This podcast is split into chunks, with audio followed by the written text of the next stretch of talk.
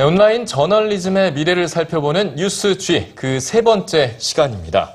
아, 전통적으로 기자들은 취재를 통해서 어, 뉴스 기사를 생성해 왔습니다. 그러나 최근에는 빅데이터를 활용한 이른바 데이터 저널리즘이 각광을 받고 있는데요. 미국 최고의 온라인 미디어로 인정받는 텍사스 트리뷴을 오늘의 뉴스G에서 만나보시죠.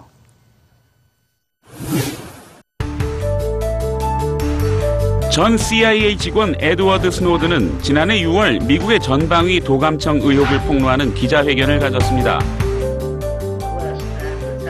이 기자회견은 화상으로 이루어졌는데 이날의 인터넷 생중계는 전 세계 27만 명이 시청하는 이벤트가 됐습니다. 이 행사를 생중계했던 곳은 바로 미국 오스틴에 위치한 텍사스 트리뷴이었습니다. 텍사스 트리뷴은 광고 없는 비영리 언론으로 널리 알려진 곳입니다. 지난 4월 한국언론진흥재단의 취재 지원으로 미국을 찾은 한국의 기자들은 텍사스 트리뷴 편집장인 에반 스미스와 만날 수 있었는데요. 그를 취재하면서 지역 언론사인 텍사스 트리뷴이 왜 최고의 온라인 미디어 기관으로 인정받았는지 알 수 있었습니다.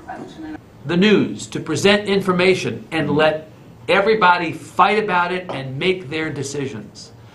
Bias would have been not doing it. 제대로 된 저널리즘을 실현하자는 목적으로 2009년에 세워진 텍사스 트리뷴은 현재 지역 라디오와 신문, 방송사 30여 개와 제휴해 저널리즘을 구현하고 있습니다. 텍사스 트리뷴의 직원은 51명.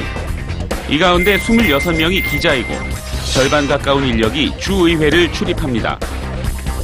에반 스미스 대표는 텍사스 트리뷴은 정치적 편향성이 없으며 교육, 교통, 환경, 에너지 등 텍사스주의 주요 정책 뉴스와 분석 콘텐츠를 제공한다.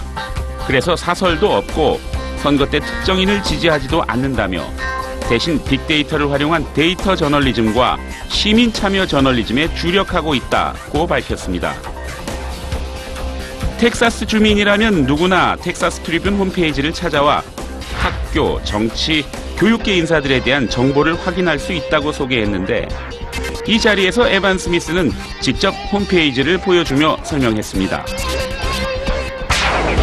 이 언론사는 홈페이지에 텍사스 모든 학교의 학생 구성과 예산은 물론 수도 시설 현황, 정치인의 정당, 재산, 학력, 종교 등 실로 방대한 정보를 모아두었습니다.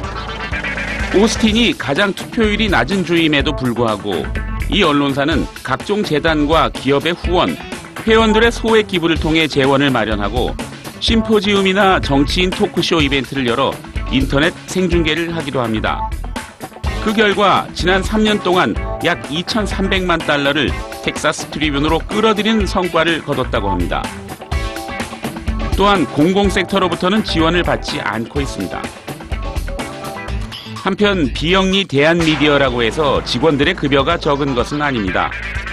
프로들은 그만큼의 대가를 받아야 한다는 게 에반 스미스 대표의 생각입니다. 텍사스 트리뷴의 목표는 사람들을 더욱 사려 있고 생산적이고 참여하는 시민들로 만드는 것입니다. 에반 스미스 대표는 이렇게 말합니다. 새로운 저널리즘은 우리가 말하는 게 아니고 시민들이 생각하도록 만드는 것입니다. 라고.